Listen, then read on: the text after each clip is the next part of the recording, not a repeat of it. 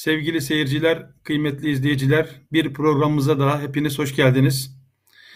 Bu akşam Kur'an nedir, bize ne diyor, Kur'an'dan istifade edebilme adına neler okumalı, nasıl davranmalıyız, nasıl bir kalbi, gönlü, gönül açısından nasıl bir mukabelede bulunmayız onu konuşacağız. Sorularımızdan bir tanesi bu inşallah. Üç aylardan başlayarak Ramazan'da e, Kur'an'la irtibatımızı nasıl değerlen e, nasıl geliştirebiliriz? Bunu görüşeceğiz, bunu konuşacağız. Mukabele nedir? Mukabelenin tarihi süreci nasıl olmuştur? Günümüze kadar mukabele anlayışı e, nasıl uygulanmış tarihte? Onu konuşacağız inşallah. En sonda da mukabele okumada alternatifler nelerdir? Bunun üzerinde konuşacağız. Farklı mukabeleler okunuyor, meallerden okunuyor e, teheccüd Kur'an Kur'anlarıyla okuluyor. Bunun üzerinde konuşacağız. Aynı zamanda program esnasında programımız canlı olduğundan dolayı sizlerin de soruları varsa vaktin müsaadesi ölçüsünde e, sizlerin sorularına da daha sonrasında yer vereceğiz. Bu akşam çok kıymetli konuklarımızdan birisi olan Osman Karyardı hocamız var. İnşallah e, konuğumuz o olacak. Muhabbetimiz, sohbetimiz, müzakeremiz, mütalamız Osman e, Osman Karyağdı hocamızla olacak inşallah. Osman hocam hoş geldiniz, sefalar getirdiniz. Hoş bulduk, sağ olunuz, teşekkür ediyorum. Hocam e, fazla vakit kaybetmeden hani e, hemen isterseniz mevzuya girelim. Kur'an tarifleri yapılıyor. Hani Kur'an'ın değişik tarifleri var bu tarifler yapılırken işte e, tilavetiyle ibadet edilen kitap, tevatürle nakledilen, mushaflarda yazılan, vahiy yolu ile Efendimiz Aleyhisselatü, Aleyhisselatü Vesselam'a indirilen mucize e, bir kitap olarak değişik tarifler var. Biz Kur'an nedir? Bize ne diyor? Kur'an'dan istifade edebilmek için nasıl okumalıyız? Bakış açımız nasıl olmalı? Sizin de bu hususta Kur'an sohbetleriyle alakalı Vice Institute'de sohbetleriniz var. Orada da çok güzel şeyler anlatıyorsunuz. Bütün bunları böyle e, böyle cem ederek efradını, cami, agyarını, mani neler diyebilirsiniz hocam? Belki konu çok geniş bir konu ama vaktimiz ölçüsünde neler diyebilirsiniz? Kur'an nedir? Bize ne diyor? Kur'an'dan istifade edebilmek için nasıl okumalıyız? diye bir soruyla başlasak hocam. Buyurun. Evet, e, aslında bu sorunuz kitapların mevzu bir sonu. O zaman biz Allah'a hamd ederek ve Resulüne sallallahu aleyhi ve sellem salavat getirerek başlayalım. Rabbimize hamd olsun. Efendimiz sallallahu aleyhi ve sellem inşallah bizlerin onu anmasıyla bizim haberdar oluyor ve inşallah anmakla onun defterine, onun listesine onunla beraber olma şerefine nail olma ümidiyle onu anıyoruz, ona salat selam getiriyoruz. Evet Kur'an her zaman Müslümanların ana konusu, ana gündemidir, olmalıdır. Olmazsa bazı problemler var demektir. O zaman Kur'an, çok konuştuğumuz Kur'an nedir, ne anlatıyor bir bakalım. Önce bir Kur'an tarifi. Sizin yaptığınız tarif gerçekten e, önemli kısımlarını söylediniz. Ağyar mani efradın cami bir tarifti. Kur'an ne olduğunu anlatan, ne olmadığını dışına çıkaran bir tarifti. Bu tarif güzel bir tarif. O tarifin ben bazı kısımları tekrar edeyim. E, Kur'an öncelikle kaynağı Allah. Allah tarafından Peygamber Efendimiz Hazreti Muhammed sallallahu aleyhi ve selleme Allah'ın peygamberine indirilen, 23 senede indirilen ve bir Ramazan ayında başlayan, Mekke'de başlayan, Hira Dağı'nda başlayan indirilmesi bir Kur'an, bir kitap ve aynı zamanda bir özelliği var, okunması ibadet olan. Kur'an okuyarak ibadet yapıyoruz biz. Hem ibadette okuyoruz, ibadette okuyoruz hem de ibadet dışında ibadet kasıyla okuyoruz. Bizzat okumak Kur'an-ı Kerim'i Arapça metniyle okumak ibadetin ta kendisi oluyor. Onun dışında bir de Kur'an-ı Kerim'in bir özelliği var. Tarih boyunca değişik kitaplar, değişik kültürler kendi eserlerini sonraki nesillere ulaştırmışlar. Bu ulaştırma farklı şekillerde olmuş. Kur'an'ın bize ulaşması temel iki noktada olmuş. Bir yazılı, bir şifahi, gönülden, kalpten ve Kur'an-ı Kerim ilk geldiği neslin muhatapları Kur'an-ı Kerim'i öncelikle zihinlerinde, sadırlarında tutmuşlar. Korumaya almışlar. Fakat bu yetmez.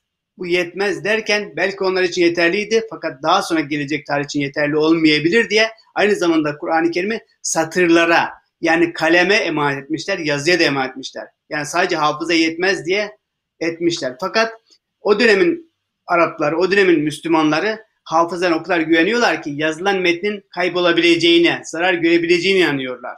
Hafızada olan şeye bir şey olmaz. Hatta şöyle bir olay anlatılır. Cahiliye döneminde şiirler var.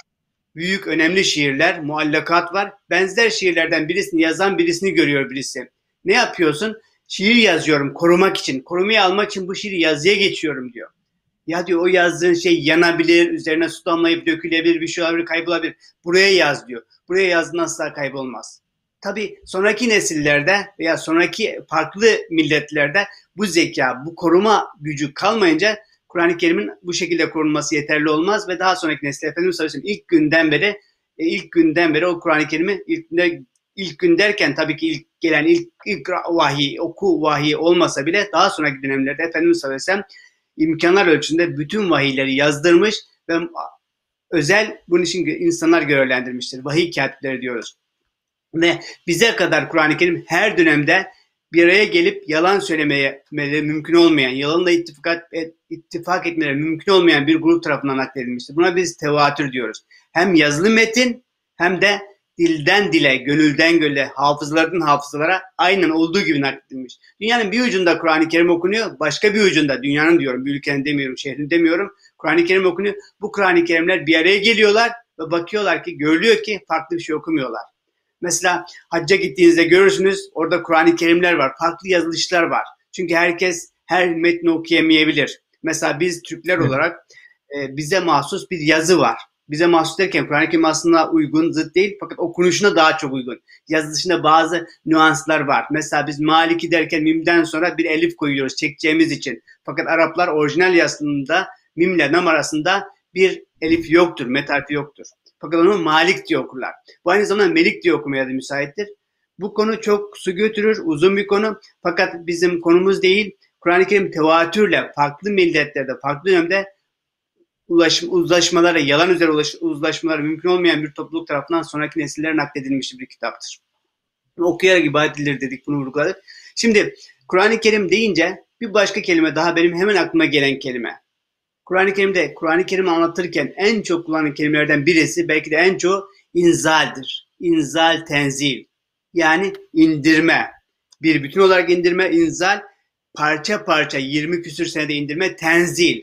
Kur'an-ı Kerim bir inzaldir ve tenzildir. İndirilmiş bir kitaptır. İlahi kitaptan, ilahi seviyeden, ilahi seviyeden kulların seviyesine indirilmiş bir hitaptır Kur'an-ı Kerim.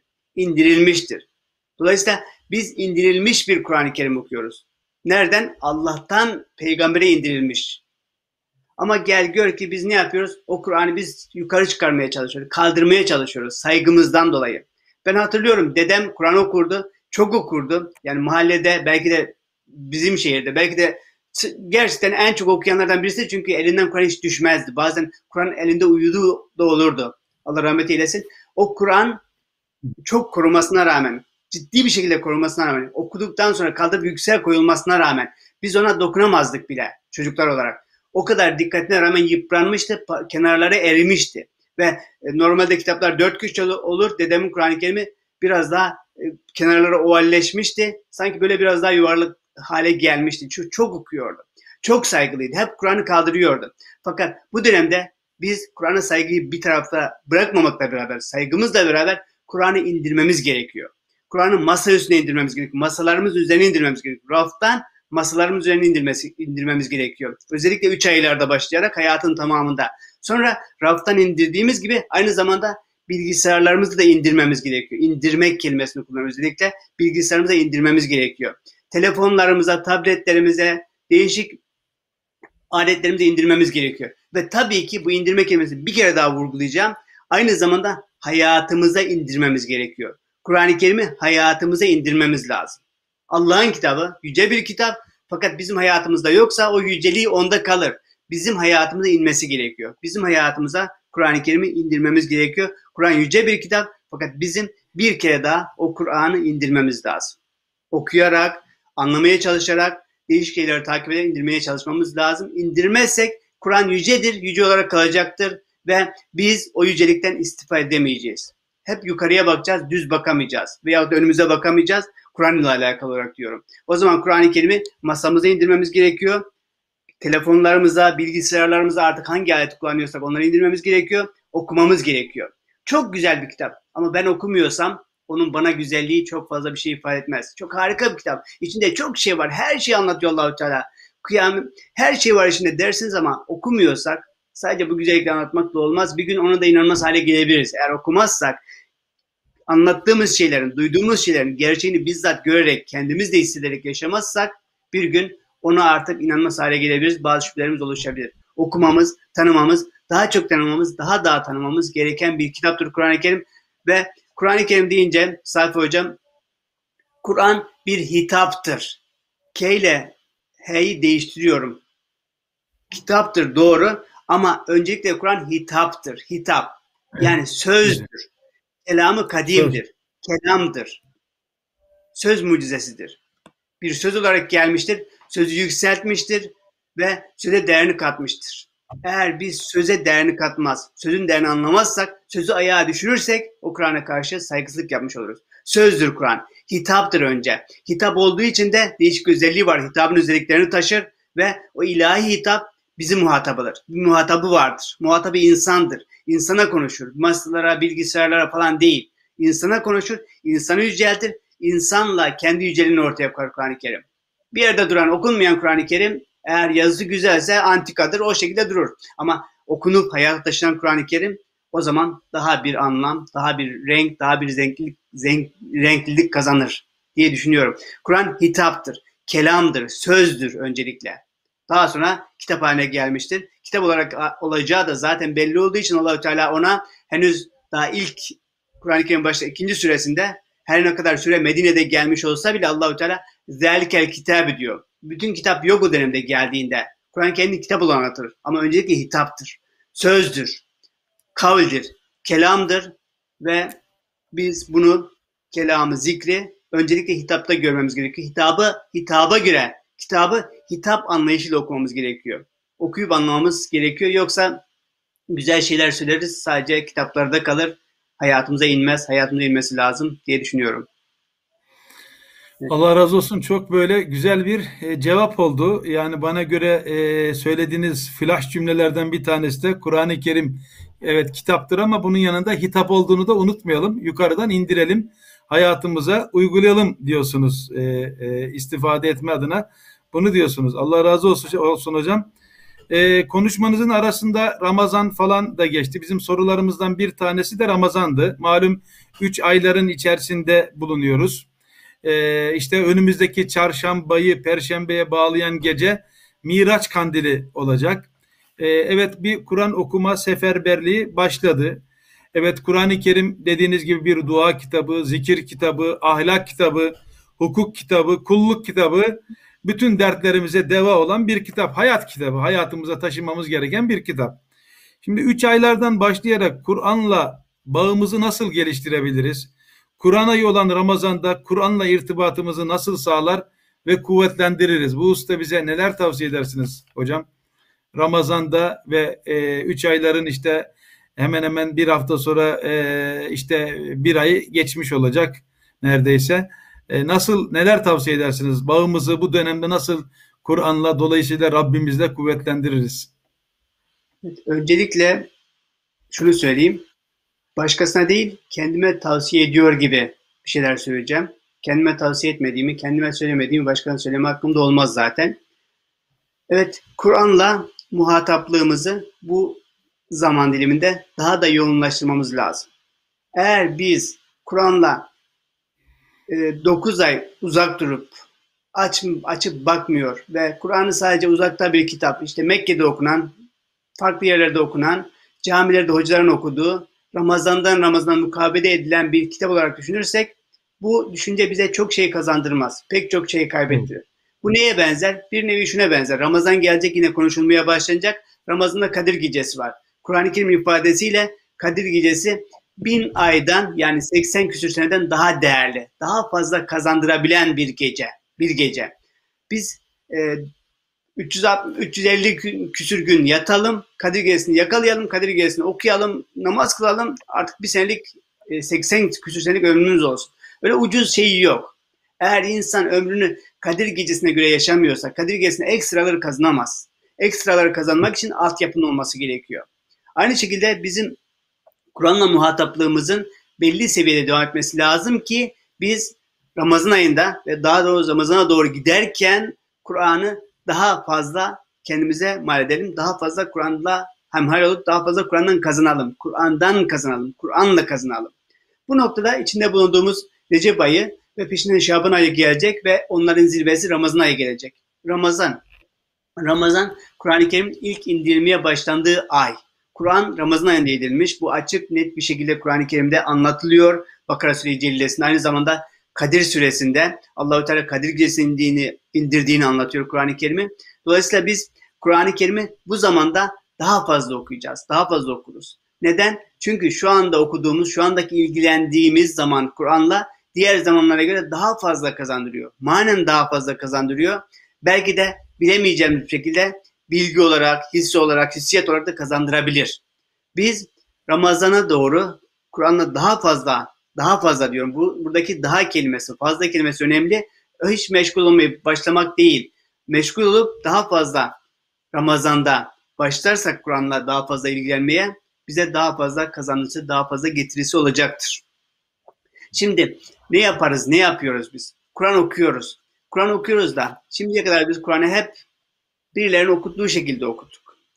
Elhamdülillahi Rabbil Alemin, Errahmanirrahim, Maliki Yevmiddin diye okuduk. Minel cinnet ve nas dedik, bir hatim oldu. Bu güzel bir şey, hatimdir. Kur'an-ı Kerim'in başından sonuna kadar okuduk. Tekrar diyorum, Kur'an-ı Kerim okumak bir ibadet. Bu güzel bir şey. Sevabı olan bir şeydir. Fakat Arapça ne dediğine hiç bakmadan, Allah'tan gelmiş bir mektup hiç bakmadan biz okuyup devam ediyoruz. Okuyoruz, okuyoruz, okuyoruz, okuyoruz. Yüzlerce, binlerce defada okusak bunun sevabı olur. Ahirette çok şey kazandırır. Ama bunun yanında bizim merakımızla, merak ederek ne diyor Allah acaba bize? Bir mektup göndermiş, 1400 sene önce bütün insanlar göndermiş. Bize ne diyor bu mektubunda? Gerçi mektuptan bazı parçaları cuma günleri vaazlarda veyahut da hutbelerde, değişik yerlerde duyuyoruz. Ama bu mektup bir bütün olarak bize ne diyor? Bize ne anlatıyor bu mektup? Ve bu uzun da bir mektup. Bizim bu mektubu anlamaya, bu mektubun peşine düşmeye ihtiyacımız var. Rabbim bize bir hitapta bulunuyor. Bize bir kitap gönderiyor, bir mektup gönderiyor, yazılı bir mektup, metin gönderiyor.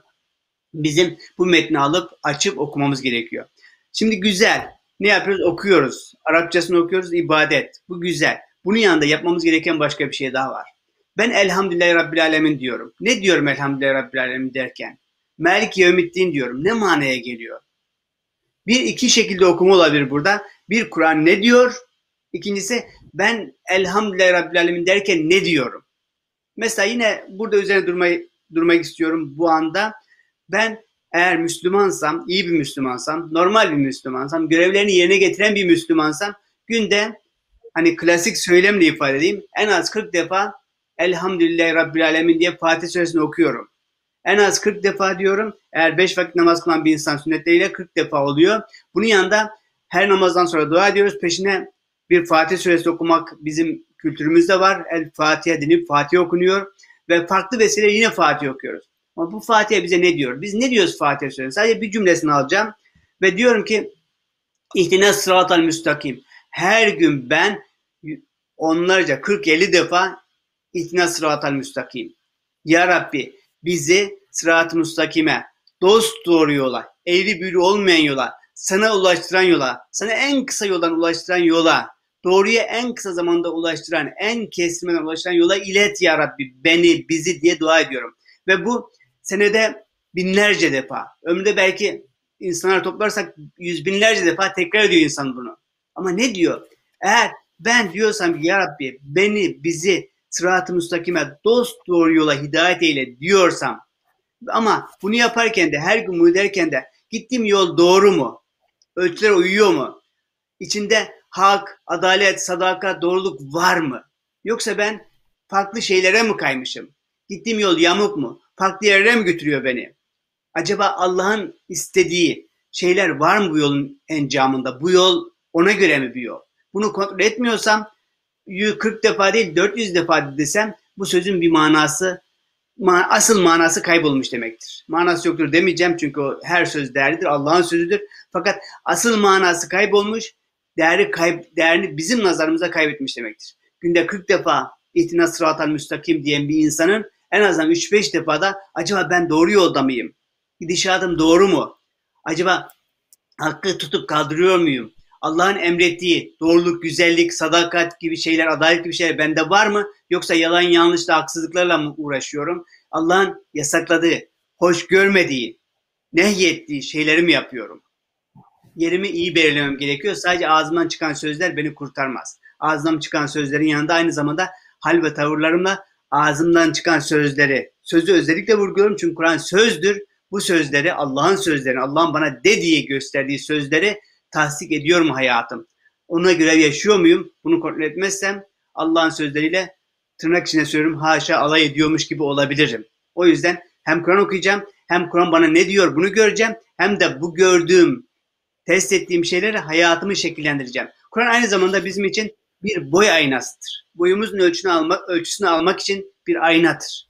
Boyumuz ne kadar? Yetiyor mu yetmiyor mu? Altına mı kadar üstüne mi çıkıyoruz? Bütün bunlar ölçme adına bir boy aynasıdır. Herkes kendisine Kur'an ölçülerine vurup ona göre ben iyi Müslüman mıyım? İyi bir insan mıyım? Önce insan daha sonra tabii ki iyi insanlar iyi Müslümanlar olur.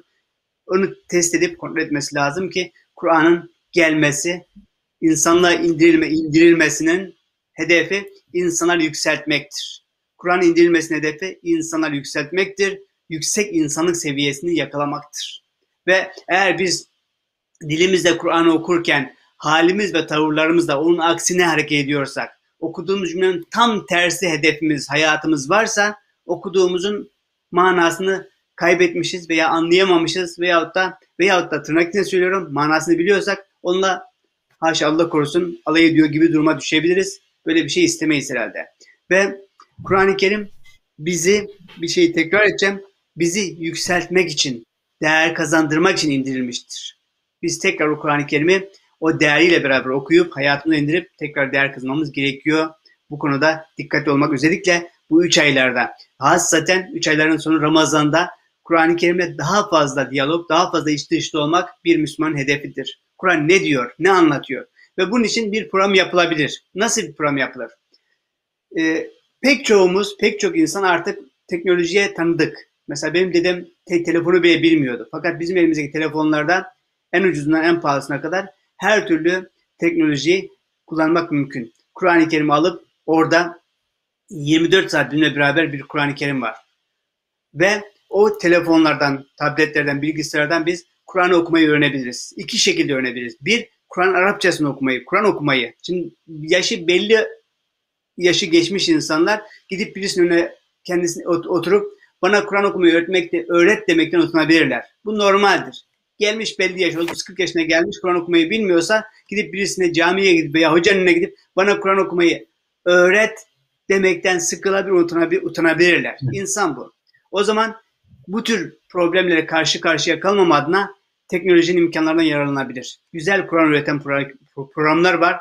Bir, bu şekilde Kur'an öğrenebilir. İkincisi, Kur'an-ı Kerim'in anlamı, anlattığı şey, dediği şey bize değişik programlarda elimizde kitaplar olduğu gibi aynı zamanda telefonlarımızda, tabletlerimizde, bilgisayarımızda Kur'an dediği şey var. Kur'an-ı Kerim dediği şey, dediği mealdir. Meal, Kur'an-ı Kerim dediğidir. Ve onun ötesinde bir şey daha var. Bir de Kur'an-ı Kerim demek istediği, anlattığı şey vardır. Dediği mealdir, anlattığı tefsirdir veya tevildir. Dediği mealdir. Kur'an-ı Kerim ne diyorsa bizim dilimize çevirdiğimizde veya yabancı da çevirdiğimizde o mealdir. Ona yakın, en yakın olan bir manadır. Bu dediğidir. Bunu meallerle görüyoruz. Bir de anlattığı şey vardır. Ne anlatıyor, ne demek istiyor? Bunu tefsirlerle buluyoruz. Dediğini anlamazsak, zorlanırsak veya anlattığı şeyi daha iyi anlamak istersek farklı kaynaklara ulaşmamız mümkündür. Elimizde muhatap açısından ben Türkçe konuşuyorum. Şu anda beni dinleyenlere Türkçe konuştukları için söyleyeceğim.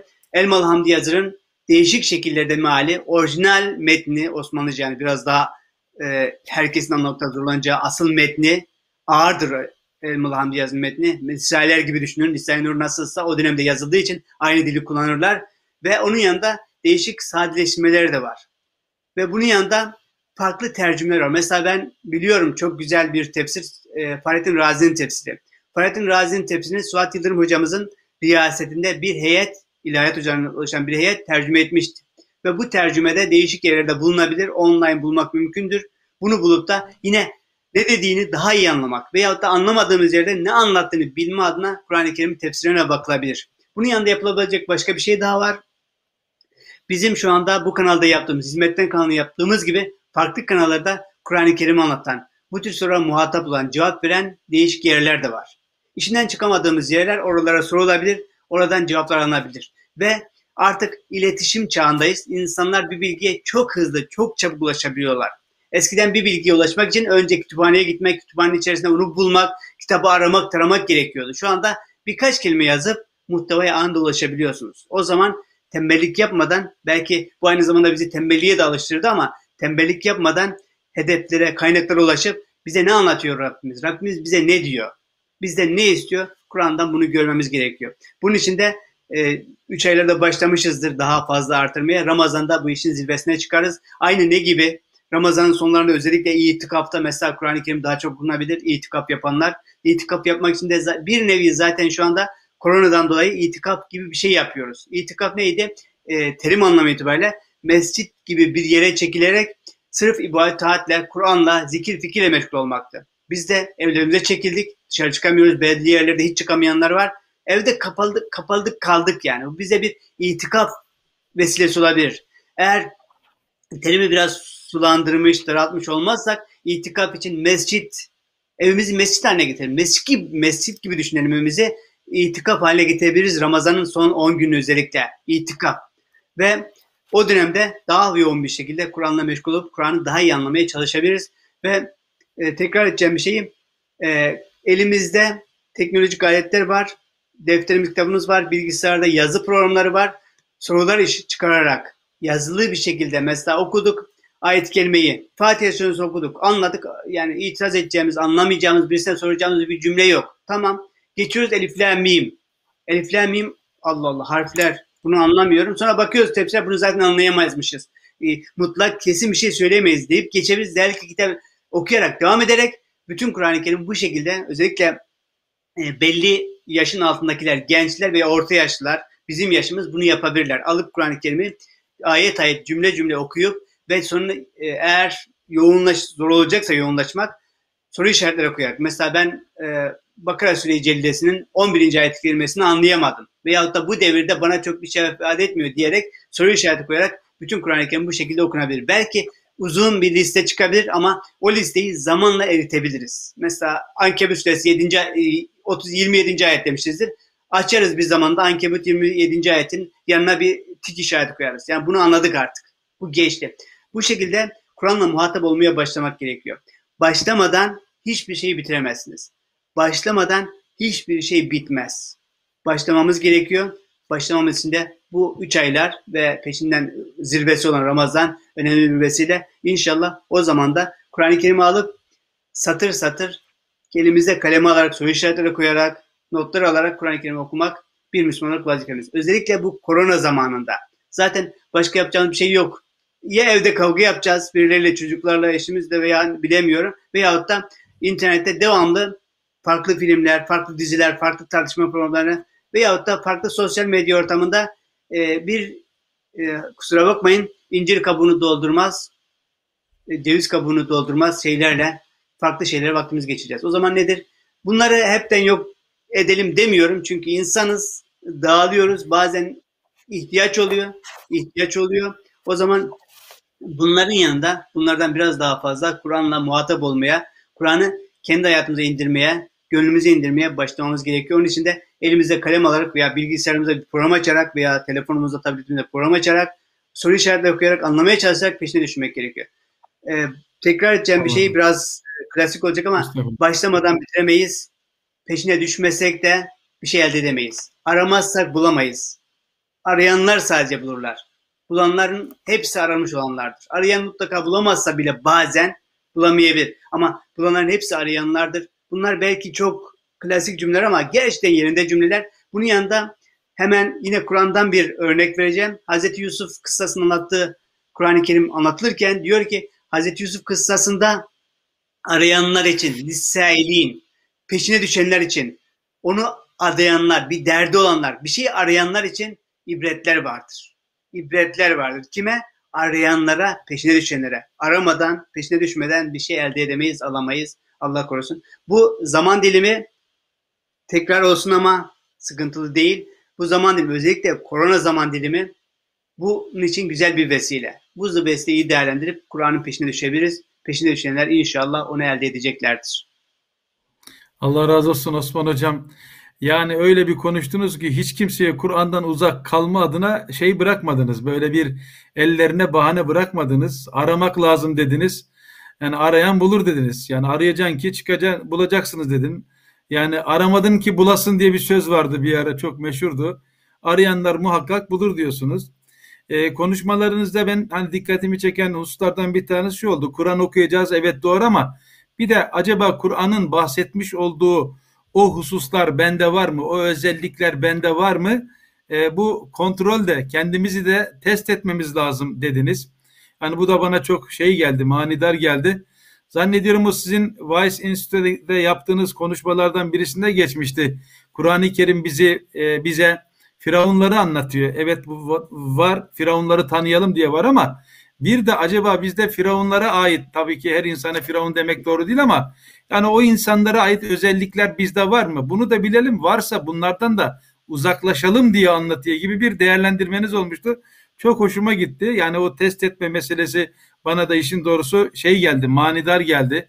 Yani acaba Kur'an'ın dediklerini ne kadar yapıyoruz? Hepimiz Asır suresini okuyoruz, Vel Asr'ı okuyoruz ama Asır suresinin manasına ne kadar böyle e, uyuyoruz. Hani o Akif'in de Asır Suresi ile alakalı şiir şeklinde söylediği hoş bir şey var.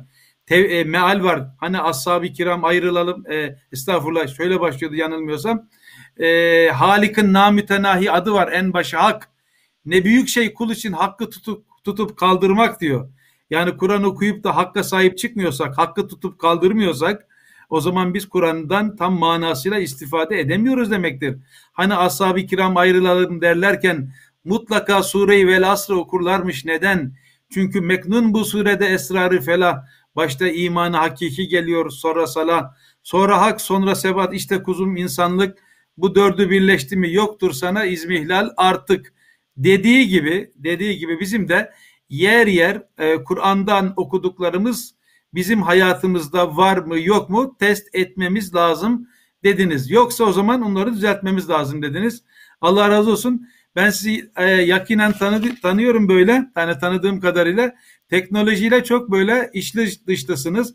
Dolayısıyla Kur'an'la meşguliyet adına teknolojiyle meşgul olanlara dediniz ki bahane bırakmadınız. E, tabletler var, bilgisayarlar var.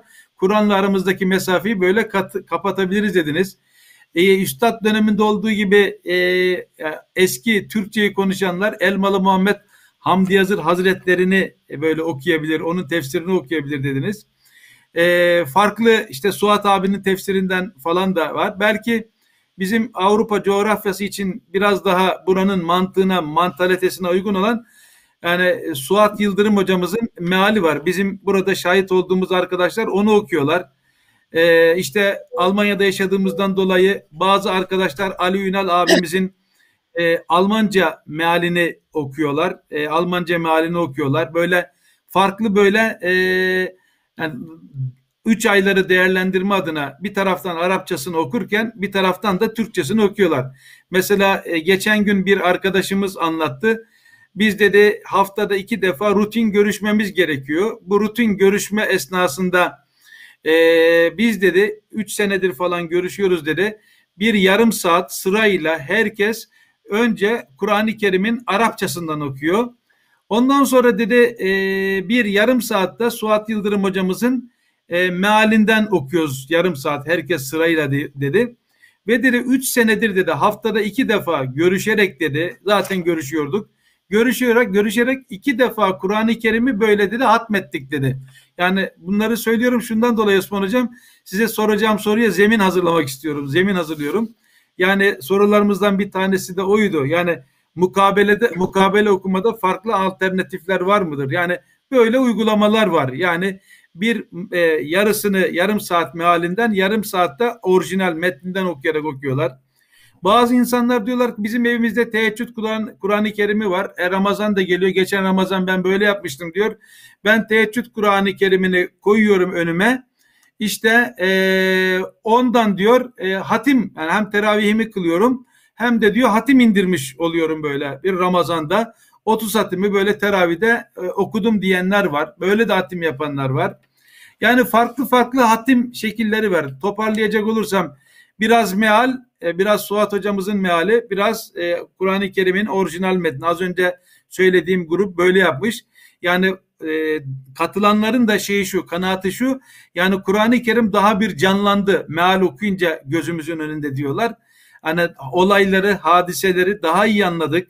E, Cenab-ı Hakk'a güvenimiz, itimadımız, yürüdüğümüz yolun e, sıtkına, salabetine, sağlamlığına daha iyi inandık diyorlar. Daha iyi anladık diyorlar. Yani e, şey okurken böyle hatim indirirken farklı böyle alternatif mukabele e, yöntemleri var mıdır? İşte böyle meal ve Kur'an-ı Kerim veya işte Arapça metninden Almanca mealinden okuyanlar oluyor. Ee, belki bazıları tam Türkçeyi bilemiyorlar. Almanya'da yaşadığı yaşayan insanlar için konuşacak olursam veya kendi ülkelerindeki dillerinden okuyorlar. Ee, böyle e, okunan e, mukabelelerin durumu nedir? Sevap var mıdır? Biraz da bu usta seyircilerimizi aydınlatırsanız çok makbule geçecektir inşallah Osman Hocam. Buyurun söz sizde.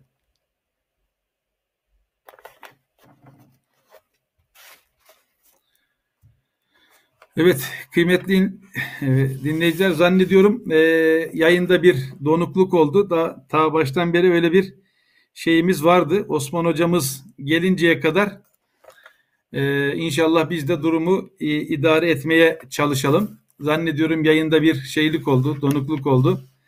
E, biraz kıtalar arası e, farklılıklar olunca haliyle e, bu, bu tür şeyler olabiliyor.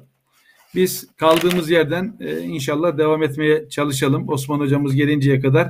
O gelince sorumuzu tekrar ona yeniden e, böyle tekrar e, devam ettiririz inşallah diye düşünüyorum. Yani üzerinde e, durduğumuz mevzu e, Kur'an-ı Kerim'i. Osman hocam soruyu tekrar edeyim mi? Anladınız mı? O kadar değil de farklı e, böyle biraz yayın bir ara durdu böyle. E, e, evet. E, sorunuz zaten gidişatından sonuç belliydi. Çünkü evet, buyurun. E, başka e, bu sorunun başka türlü sorulması mümkün değil. E, önce şunu söyleyeyim. Ben hatırlattığınız bir kısım oldu. Kur'an-ı Kerim bize Firavun'dan bahsediyor. Sonra evet. münafıklardan bahsediyor. Sonra evet. değişik insanlardan bahsediyor. Tarih boyunca yaşamış. Ve mesela ben örnek olarak ben Firavun bilsem ne olacak, bilmesem ne olacak diyebilirim. Firavun'u bilsem ne olacak, bilmesem ne olacak diyebilirim. Veyahut da e, Ebu Cehil'den, Ebu Leheb'den veya Medine'deki münafıklardan bugün bana ne gibi bir yaklaşım olabilir. Böyle bir yaklaşım doğru bir yaklaşım değildir. Kur'an-ı Kerim bize kişilerden çok kişiliklerden bahsediyor. Şahsiyetlerden bahsediyor, karakterlerden bahsediyor. Ve tarihi anlatırken de tarihi anlatmak için anlatmıyor. Firavun'u tanıyalım diye yani falan Firavun veya Ramses, Amnofis zaten ismi yok Kur'an-ı Kerim'de bildiğiniz gibi. Hiçbir Firavun'un ismi yoktur Kur'an-ı Kerim'de. İsimler değil vasıflar daha çok sıfatlar üzerine durur. Anlatıyor ki Kur'an-ı Kerim Firavun'u ben Firavunca bir tavır içine girmeyeyim. Böyle baskıcı, tepeden bakan, kimseyi yok, herkes yok sayan bir tek ben varım. Ben ne dersem o olur. Beni dinleyin, benden başkasına bakmayın diyen bir tavra girmeyin. İnsanlara fikirlerine, sözlerine değer verin. insana saygılı olun. Böyle olun diyor. Bir, siz Firavun olmayın. Firavun gibi yaşamayın. Firavun vari bir tavır içine girmeyin diyor. Bir, bu temel yönlerden birisi. Bir başka yönü de bu tür bir karakter sahibi görürseniz, bu tür bir Firavun vari kişi görürseniz ona karşı mesafenizi koruyun. Yanında etrafında olmayın. Onunla beraber olmayın. Firavun vari birisi görürseniz zaten insanın hissettiğinde eğer bir menfaati yoksa ki e, Mısır'daki insanlar da İsrailoğulları da bir Firavun'u fakat Firavun'dan bazı menfaatler olduğundan dolayı uzak duruyorlar. Diyor ki eğer Firavun vari bir karakter, bir şahıs görürsen biraz mesafe koy, çok yaklaşma ona. İşte Kur'an-ı Kerim kişilerden çok, zamanlardan çok olayın kişi ve zaman kısmını kaldırarak kişiliklerden ve her zaman geçerli olan hadiselerden bahsediyor. Karakterlerden bahsediyor. Biz onu net bir şekilde görüyoruz. Ve ben bir örnek verme, verme açısından vaktimiz azaldı ama bir örnek verme açısından bir ayet grubuna değinmek istiyorum sadece. Ondan sonra tekrar Kur'an nasıl okuyacağız, mukabillerin nasıl olabileceği alternatif yöntemlere geleceğim. Mesela Kur'an-ı Kerim e, iki yerde biraz nispeten uzun, bazı yerde atıfla ashab-ı septten bahsedilir. Sept cumartesi demektir. Cumartesi halkından, cumartesi ile alakalı bir olayı yaşayan, cumartesi üzerine bina edilmiş bir kıssadan bahsedilir. Ashab-ı Sept, cumartesi kıssası, cumartesi halkının kıssası. İşte insanlar o dönemde yaşayan İsrailoğulları Allah'tan dilemişler daha öncekiler. Ya Rabbi bize bir gün ver. Bizim günümüz olsun. Bugünü sadece ibadet taatle geçirelim. Bugün dünyaya hiç karışmayalım. Allah böyle bir şey istemiyor kimseden. Fakat onlar ısrar etmişler. Ya Rabbi yedi gün çok, yedi gün dünyayla uğraşamayız. Bir gün sadece senin için uğraşalım. Kendi manevi yönümüze bakalım. Din, diyanetle uğraşalım. E, ibadet taatle vaktimizi geçirelim diye Allah'tan istemişler. Ve peygamberler Hazreti Musa onlara sizin gününüz cumadır. Bunu tefsirlerde görüyoruz net bir şekilde. Cuma gün e, sizin isteğiniz üzere Allah-u Teala size cumayı has kılıyor. Cuma gün siz başka işlere uğraşmayın. Allah yoğunluk bir şekilde ibadet edin deniyor. Fakat onlar diyorlar ki olmaz. Cuma olmaz. Çünkü Allah cuma gün onların kendi anlayışına göre cuma gün bir eylemi Allah cumartesi gün dinlendi altıncı günde. Dinlendi. O zaman biz cumartesini dinlenme günü yapacağız. ibadet günü yapacağız. Dolayısıyla biz cumartesi istiyoruz diye ısrar ediyorlar. Ve neticede istedikleri gibi oluyor. Ve istedikleri karşısında bir imtihana maruz kalıyor. Cumartesi günü dünyevi işler yapmayacaklar, geçimini sağlamayacaklar gibi bir sözle karşı karşıya kalıyorlar. Fakat e, deniz kenarında yaşayan Elmalı Hamdi Yazır merhumun ifadesi deniz mamuresi, denizden medeniyet kurmuş, denizcilik üzerine bir takım gelişmeler sağlamış bir belde, bir kasaba halkı bu yasağa karşı diretmeye başlıyor. Bu yasağı nasıl kırabiliriz? Kanun var, yasak var ama bu yasağı nasıl çevirebiliriz? Hile nasıl kullanabiliriz? Ya yasağa uyuyor, yasağı çiğnemiyoruz gibi yaparak bu yasağı nasıl aşabiliriz diyorlar. Ve cumartesi günü balık yakalamayacaklar çünkü iş yapmaları yasak. Fakat Allah imtihan olarak cumartesi günü balıkları daha fazla gösteriyor onlara. Sanki balıklar cumartesi günü yine çok orijinal bir ifade tefsirlerde Elmalı Hamdi Aziz gerçekten orijinal yakalamış. Balıklar cumartesi günü insanların kendilerini yakalamadığını, zarar vermediğini, balıkçılık yapmadıklarını görünce uzun bir süre artık cumartesi daha rahat davranmaya başlıyorlar. Hani insan varlıklara, diğer canlılarda vardır. Siz onlara nasıl yaklaşırsanız onlar da size ona göre muamele ederler. Siz sert davranırsanız onlar da karşılığını öyle verirler. Yumuşak davranırsanız, uzak durursanız onlar da ona göre bir tavır geliştirirler. Ve balıklar cumartesi daha çok gelmeye başlıyorlar. Aynı zamanda bu bir imtihan. Daha çok görülüyorlar. Ne yapsak ne yapsak deyip cumartesi günü yasağını delmeden, cumartesi iş yapma yasağını delmeden bir çözüm arıyorlar. Birisi e, bir balığı yakalıyor, cumartesi bağlıyor, çekmiyor.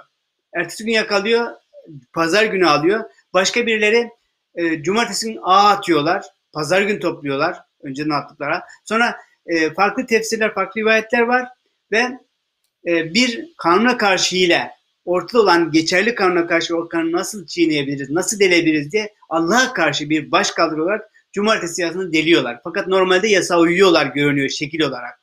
İşte pazar günü balıkları topluyorlar, cumartesi yakalayıp ama cumartesi yakalamayıp ortamını azlayıp pazar günü topluyorlar ve buna karşı toplum ikiye ayrılıyor.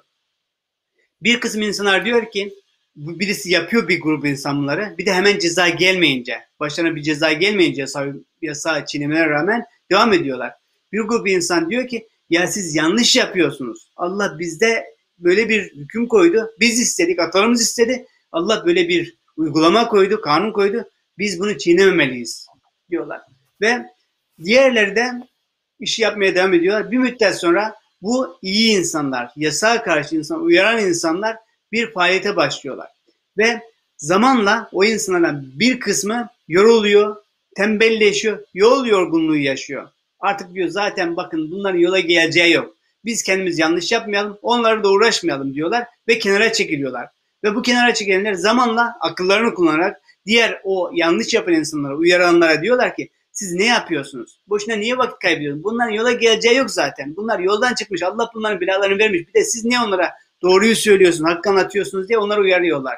Onlara engel olmaya çalışıyorlar. Ve neticede ayet-i kerimede Allahu Teala bu topluluğa bir ceza veriyor. Cezayı e, seyircilerimiz, dinleyicilerimiz, seyircilerimiz Araf suresi 163 169. ayetlerle Bakara suresi 65 66. ayetlerden görebilirler. o cumartesi halkına ne oluyor? Ve cumartesi halkı cezaya maruz kalıyor. Bu cezaya maruz kalanlar bir yanlış yapanlar, karnını çiğneyenler, karnına karşı hile yoluna gidenler, bir de onlara karşı tefsirlerin önemli bir kısmına göre onlara karşı doğruyu savunanlara ikaz eden, bırakın boş verin bunlar, ne halleri varsa görsün, biz yanlış yapmayalım yeter diyenler, insanlara uyarmayanlar, insanlara doğruyu anlatmayanlar da e, o cezaya maruz kalanlar arasında olduğu söyleniyor. Fakat mesele şu, bu olay yaşanmış, bundan yüzlerce, binlerce önce yaşanmış bir olay. Fakat bu olay bitti mi? Her dönemde benzer olaylar olabilir. Oluyor zaten. Ortada bir yanlış oluyor, bir hak ihlali oluyor. Bu hak ihlalini yapanlar var, bir de buna karşı doğruyu söyleyenler var. Hak ihlali yapanlar iyice yanlışlıkla kemikleşince doğruyu söyleyenler bir kısmı ya bırakın diyor mu demiyor mu? Bu her zaman yaşanmıyor mu benzerleri? Farklı yerlerde, farklı şehirlerde, farklı köylerde, farklı ülkelerde bunlar her zaman yaşanabilir. Allahü Teala bize bu olayı anlatarak, bu olayı da şehri anlatmıyor Allahü Teala. Hangi şehirde olduğunu söylemiyor. Falan şehir demiyor. Zamanı anlatmıyor. Milattan önce şuydu demiyor. İşin olayın isimden şey, mekanı ve zamanı çıkararak olayı her zaman için geçerli bir karaktere büründürüyor Allahü Teala. Ve bize bütün detayları da vermiyor. Sadece bizim ders alacağımız, bize yeteri kadar kısmını veriyor. İşte Ramazan'da Kur'an-ı Kerim'i bu şekilde okumamız lazım. Bize ne diyor? Olay oldu bitti, yaşanmış bir olay. Tarihte yaşanmış bitmiş bir olay gibi değil. Halen benzerleri yaşanabilecek bir olay gibi okumamız gerekiyor. Mesela bir Ashab-ı Kehf'i okurken işte Hazreti İsa'dan sonra bir takım gençler vardı. Yaşadılar, şu oldu, bu oldu, 300 sene mağarada kaldılar. Olay yaşandı, bitti. Hayır böyle değil işte. Olay halen yaşanıyor. Daha sonra da yaşanabilir. Yaşanacaktır da. Fakat birebir aynıyla değil, benzerleriyle. Dolayısıyla Kur'an-ı Kerim içinden, olayın içinden zamanı, şehri, mekanı çıkartıyor. Bu olayı, bir olayı her zaman için yaşanacak hale getiriyor, öyle anlatıyor. Prototipler veriyor ve her zaman için geçerli karakterler, şahsiyetler veriyor. Biz Kur'an-ı Kerim'i bu şekilde, bu anlayışla okursak bize daha fazla bir şey verecek, bizi daha fazla yükseltecektir. Şimdi gelelim Kur'an okumaya. Hocam, e, şeye gelelim evet. Ben de onu diyecektim. Yani mukabeleye gelelim, mukabeleye. evet, geliyoruz işte. Kur'an okumaya geldiğimizde, Kur'an zaten bizim kültürümüzde mukabele diye bir şey var. Biz her Ramazan, Ramazanın başında, e, bazen Ramazan başlamadan oruç tutmadığımız gün de olabilir çünkü sonunu bayrama geliyor. E, bazen birinci gün, işte bazı camilerde ikindi, bazıları akşam değişik zamanlarda mukabele okunuyor. Mukabele okunuyor, bu mukabele bir e, Türk bidatı değil. Türklerin ortaya çıkardığı bir şey değil. Belli milletlerin çıkardığı bir şey değil. Bu her yerde geçen ve aslı Efendimiz sallallahu aleyhi ve selleme dayanan bir şey. Ve adı da oradan geliyor zaten. Mukabele Efendimiz sallallahu aleyhi ve sellem'in her sene Ramazan ayında o zamana kadar gelen Kur'an ayetlerini e, vahiy meleği olan Cebrail ile karşılıklı olarak birbirlerine okumaları şeklinde oluyor. Hatta bu mukabele Efendimizin son Ramazanında iki defa olmuş. İki mukabele yapılmış. Dolayısıyla mukabele bir mukabele yetmeyebilir. Ramazan'da 2, 3, 5, 7 mukabele yapabilirsiniz. Farklı farklı mukabeleler yapılabilir. İlla ki tek mukabele yetineceğiniz diye bir şey yok. Bir ikindi mukabelesi yapılır. Bir sabah mukabelesi yapılır. Teheccüd mukabelesi yapılır. Bir de teravih mukabelesi yapılabilir. Teravih mukabelesi. Bu mukabeleler üzerinde inşallah vaktimiz yettiği kadar duracağız. O zaman ne diyoruz mukabelenin aslı? Efendimiz sallallahu aleyhi ve sellem'in Ramazan'da Kur'an'ı Cebrail ile karşılıklı olarak o zamana kadar gelen Kur'an-ı Kerim'i. Çünkü Kur'an-ı Kerim 20 küsur senede, 23 senede peyderpey geldi. O kadar gelenleri ve Kur'an'daki sıraya göre. Bugün Kur'an'daki sırayı biz nereden biliyoruz? Fatiha'dan başlayıp minel cinneti ve nas'tan bitireceğimizi. Efendimiz sallallahu aleyhi ve son Ramazan'da Cebrail'le çünkü okurken rastgele okumuyorlar. Sıraya göre okuyorlar. Cebrail'le mukabilesinde o zaman huzurda bulunan vahiy katibi sahip sahabilerin dikkatli bir gözlemiyle o sıramaya göre Kur'an-ı Kerim e, bir araya getirilmiş, mushaf haline getirilmiştir. Mukabele Efendimiz sallallahu aleyhi ve sellem zamanında başlıyor. Daha sonra devam ediyor. Kur'an'da şimdi ilk muhataplar ve o dönemin muhatapları ve Araplar diyeyim Kur'an-ı Kerim mukabele ederken bizim ihtiyacımızdan dolayı yapmıyorlar. Bizim Türkler olarak veyahut da Arapça bilmeyen, Kur'an okumayı bilmeyen artık değiş, e, seviyeleri değiştirebilirsiniz. İnsan olarak mukabelede farklı ihtiyaçlarımız var. Onların ihtiyacı bu değil. Onlar e, tek başına mukabele yapabilirler. Biz de yapabiliriz. Fakat bizde ne var mukabelede? Gidersiniz camiye, hoca okur, siz dudaklarınızla takip edersiniz. Hocanın söylediğini tekrar edersiniz. Onu da yapamıyorsanız hatta hiç bilemeyenler ben biliyorum yaşlılardan böyle parmaklarıyla çıkarabildiği kadar takip evet. eden. Mesela hoca sonuna gelmiştir. Parmaklar sonuna gelmemiş olabilir bazen. Çünkü okumayı bilmiyor. Ama mukabele diyor, değer veriyor. Eğer değer verirseniz Kur'an-ı Kerim'e bunun karşılığını alırsınız. Ne kadar değer verirseniz sadece metnine veyahut da sadece yaprağına, yaprak o hani Kur'an yaprağına değer verir. Bu da bir değerdir. Fakat bu çok alt seviyeden bir değerdir. Allah onun karşılığını verecektir. İşte öncelikle bizim klasik mukabilemiz Kur'an metni. Elhamdülillah Rabbil Alemin. Mine ve Nas'a kadar bir okuyanın neslinde, okuyanın peşinden, okuyanla beraber okumaktır. Şimdi Safi Hocam az önce tekrar işarette teknolojik aletler var, güzel mukabiler var. Ok takipli mukabiler var online. Değişik yerlerde, sitelerde ve televizyonlarda çıkıyor. Ok takipli aynı zamanda sesli. Sonra farklı güzel okuyanlar, yavaş okuyan, hızlı okuyan mesela diyelim ki e, siz çok mukabele yapmak istiyorsunuz, çok okumak istiyorsunuz, hızlı okuyan birisini takip edebilirsiniz. Veya daha yavaş mesela Minşavi gibi, Minşavi çok enfes, içten canlı okuyan bir karidir Allah rahmet eylesin. Onun gibi birisini takip edin. Biraz daha uzun sürer ama daha tatlı, daha haz alarak okursunuz veya da farklı şekilde takip edebilirsiniz veya mahallenin hocasını takip edebilirsiniz. Farklı mukabeler var. Bunun yanında bizzat kendimiz Kur'an-ı Kerim'i okuyarak mesela şunu diyebilirsiniz. Ben e, Suat Yıldırım Hoca'nın mealini e, ilk baskısı değil daha sonraki baskılarını hatırlıyorum. İlk baskısını da hatırlıyorum ama baskıdaki özellik olarak bir sayfada Kur'an-ı Kerim aslı, diğer sayfada meali var. Halen o, o şekilde baskılar var diye biliyorum e, bu sayfada meali okuduktan, aslı okuduktan sonra karşı sayfada evet. meali okuyarak. Bu şekilde tabii ki biraz daha fazla, iki kat, belki de iki buçuk kat zaman alacaktır. Ama bu şekilde okumak daha fazla kalıcı faydası olacaktır. Ve e, Kur'an okurken karşı tarafta okuduğum sayfayı karşı, birazcık Arapça bilmeyi hissedenler ayetlerle meali karşılaştırabilirler ve meale soru işaretleri koyabilir ve işaretler soru işaretlerken hep soru işaret diyorum özür dilerim. İşaretler koyabilirler. Çek işareti koyabilirler veyahut da nokta koyar altını çizerler meale ve sonradan tekrar geldiklerini hatırlatıcı bir özellik olur o. Şimdi e, meal. Meal okurken e, hızlı hani soru işaretini dedim onu tekrar vurgulayacağım. Bazı yerler vardır. Okuduk meali aa, hiçbir şey ifade, hiçbir şey ifade etmeyebilir. Hiç e, ışık yakmayabilir zihnimizde. Hiç make sense yapmayabilir. O zaman ne yapar? Oraya bir işaret koyarız. Daha sonra Ramazan bittikten sonra veya boş vakitlerimizde onu anlamlı hale getirmek adına değişik yerlerden, değişik kaynaklardan veyahut da hocalardan, bilenlerden, itimat ettiğimiz kimselerden sorabiliriz, öğrenebiliriz. Bu güzel bir mukabeledir. Bunu tabi mealle yapıldığı zaman, mealden daha uzun bir kısa tefsir, az önce siz Ali Ünal hocamızın dediğiniz gerçekten e, ihtiyaç olan yerde ciddi şekilde tam da ihtiyaca göre güzel açıklamaları olan bir meal. Gerçi Suat Hocam mealinde de kırmızı e, şekil renklerle yazılmış açıklamalar var. Daha fazla olsa daha güzel olurdu ama bunlardan istifadeyle mukabele yapılabilir. İşte Ramazan'ın başında dedik bir mukabele bu şekilde. Sadece Arapçasını okuyarak. Bir başka mukabele Arapça ile beraber iki katına çıkartma zamanı e, mealini de okuyarak. Ve bir başka mukabele mealin ötesinde biraz daha kısa bir tefsire bakarak, biraz daha zaman ayırarak okuma. Ve onun ötesinde bir de e, teravih namazlarını evlerimizde kılıyorsak ki artık herhalde bu sene evimizde kılacağız. Evet. Belki çoğumuz deyip Öyle biraz mi? daha hani garanti yapmayayım. Evimizde kılacağız. Evimizde kılarken teravih namazını özellikle nafile bir namaz olduğu için her ne kadar Hanefi mezhebinde olmasa bile e, farz değil. Farz olmadığından dolayı biraz daha rahat.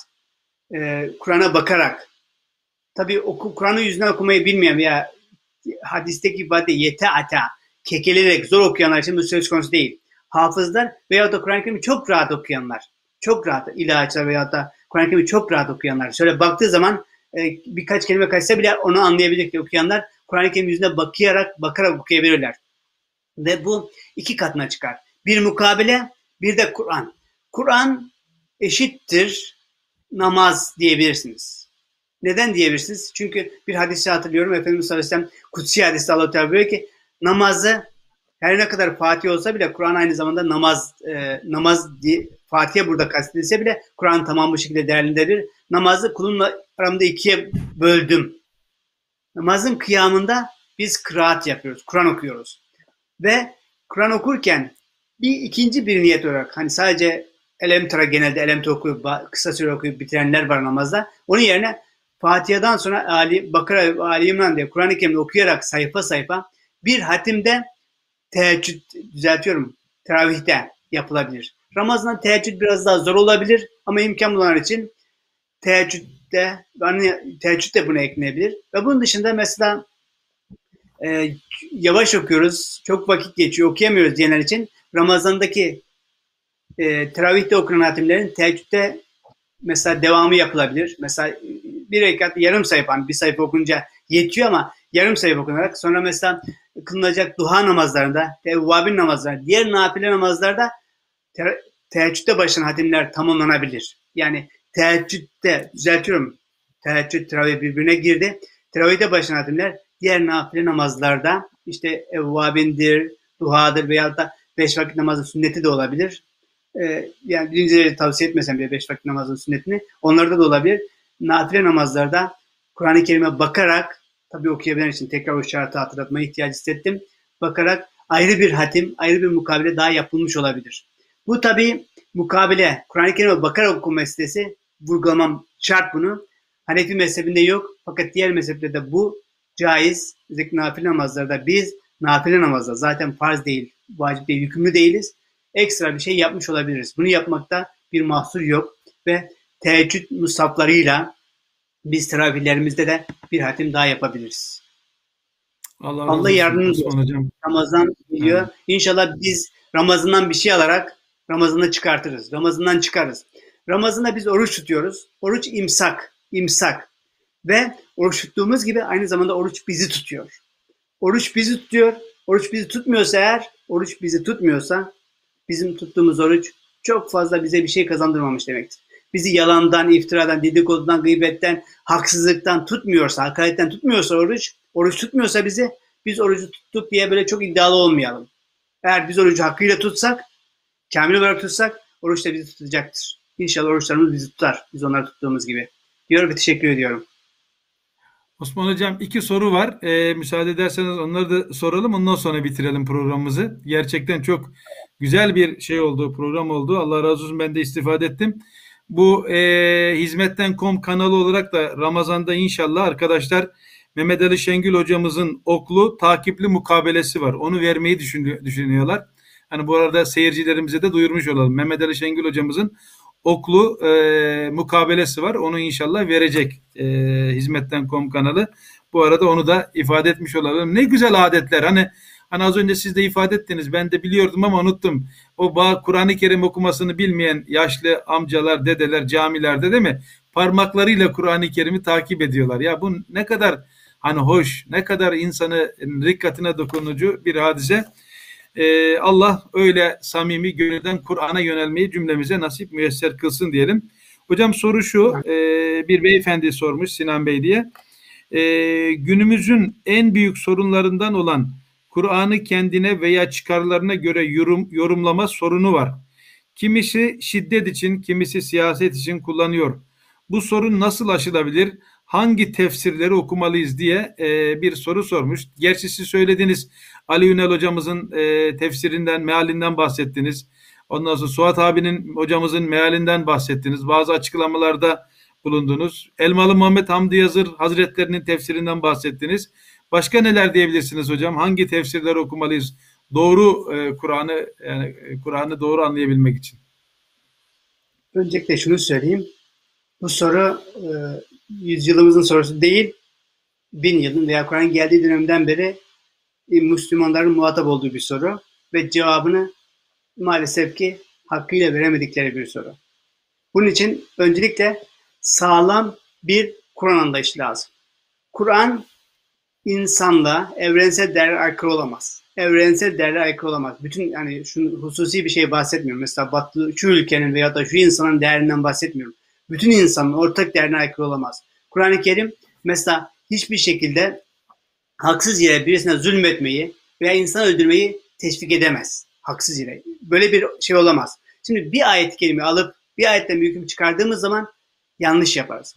Bizim kültürümüzde Kur'an'ı tefsir etmek, anlamak için bir usul geliştirilmiştir. Ben bu usulün birkaç temel noktasını söyleyip bu büyük bir konu. Bunu burada çözemeyiz. Ben çözem ben çözemem zaten Hı. ve bir YouTube programında da çözülemez ve herhangi bir programda çözülemez. Fakat e, temel birkaç noktaya parmak basmak gerekiyor. Öncelikle Kur'an temel değerleri var, temel esaslar vardır. Ümmül Kitap dediğimiz Kur'an'da esaslar vardır. adalet, doğruluk, denge, sırat-ı müstakim, haksızlık karşısında durma, tevhid, nübüvvet bu temel şeyler Kur'an-ı Kerim'in temel esaslarıdır. Bunlara göre diğer meseleler, müteşabihat dediğimiz kısımlar bunlara göre tefsir ve tevil edilmelidir. Ve yine Kur'an-ı Kerim okurken en başta Kur'an-ı Kerim'in birinci tefsiri Kur'an'dır. Kur'an'ı önce Kur'an tefsir eder. Burada bir ayet kelimeyi başka bir yerde Kur'an-ı Kerim açıklar, anlatır. Burada sadece bir yönüne değinmiştir, başka bir yerde onun detaylarını verir.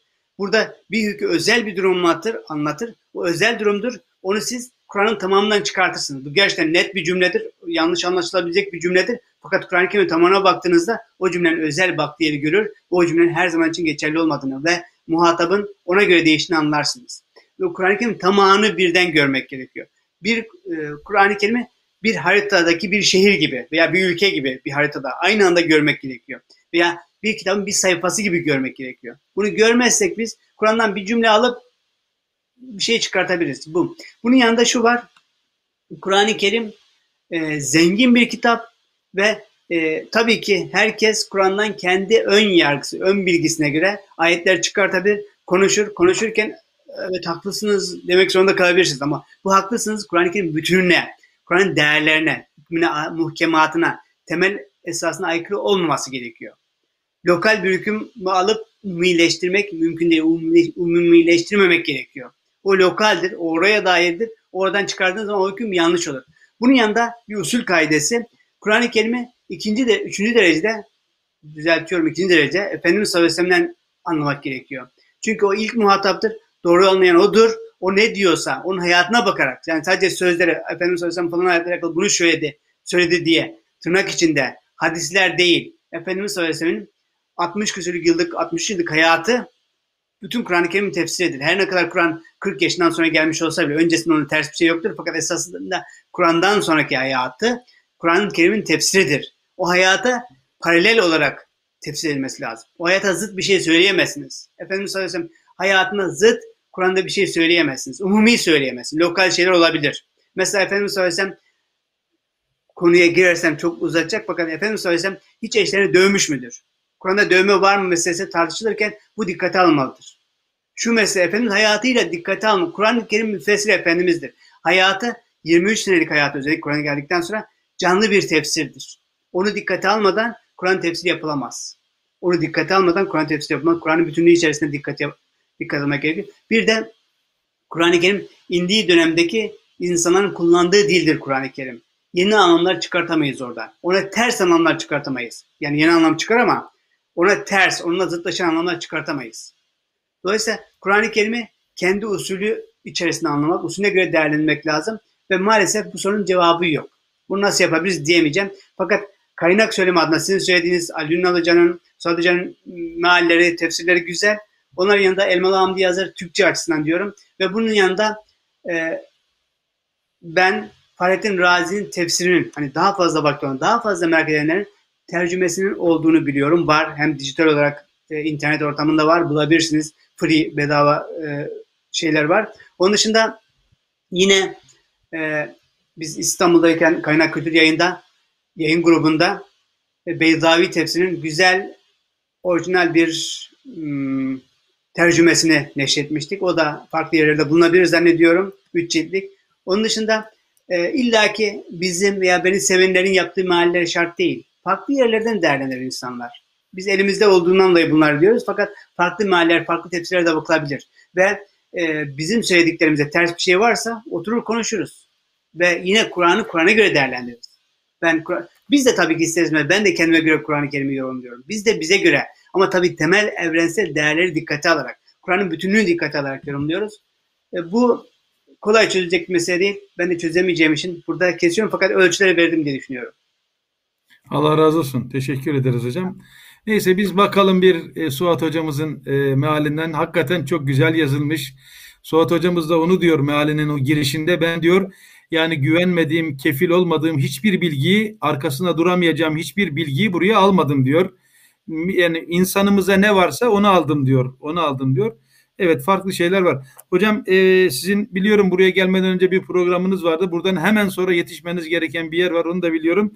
Ben de onun için hemen size soruyu soruyorum. Şimdi seyircilerimizden birisi şöyle bir şey soruyor. Diyor ki nafile ibadet olarak Kur'an mı okumalıyız? Nafile namaz mı kılmalıyız? Zikir mi çekmeliyiz? Bunun bir sıralaması var mı? Tercih yapılabilir mi? Hepsinin ayrı ayrı mı yeri var? Ee, buna ne dersiniz hocam? Yani nafile e, ibadet olarak Kur'an mı? Nafile namaz mı? Ondan sonra zikir mi diyor? Bir sıralama var mı bu usta diyor seyircimiz. Evet, e, sıralama biraz izafi, kişiye göre değişir diye düşünüyorum.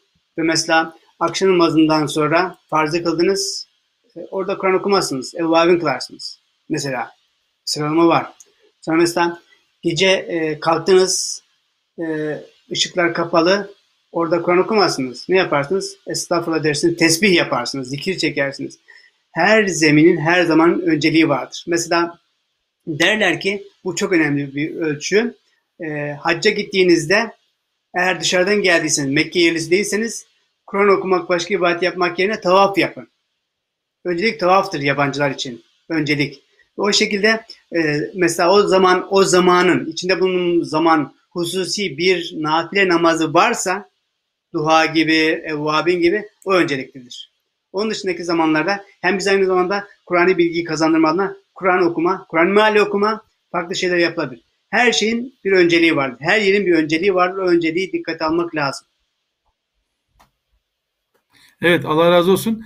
Hani ama şöyle bir şey de söylediniz anladığım kadarıyla. İşte diyorsunuz teheccüd Kur'an-ı Kerim'de hem e, ikisini birleştiriyoruz. Hem nafile namaz kılıyoruz hem de teheccüd Kur'an'ında Kur'an okuyoruz. Böyle ikisini birleştirerek e, bir şey yapabiliriz diyorsunuz. Son bir şey daha var hocam. E, aynı zamanda e, Kur'an Safet'cim aynı zamanda Kur'an zikirdir değil mi? Kur'an zikirdir aynı zamanda. Zikir değil az önce evet, üçlü yaptınız. Evet. Kur'an zikirdir aynı zamanda. Evet. Zikrin en alasıdır. Evet, evet.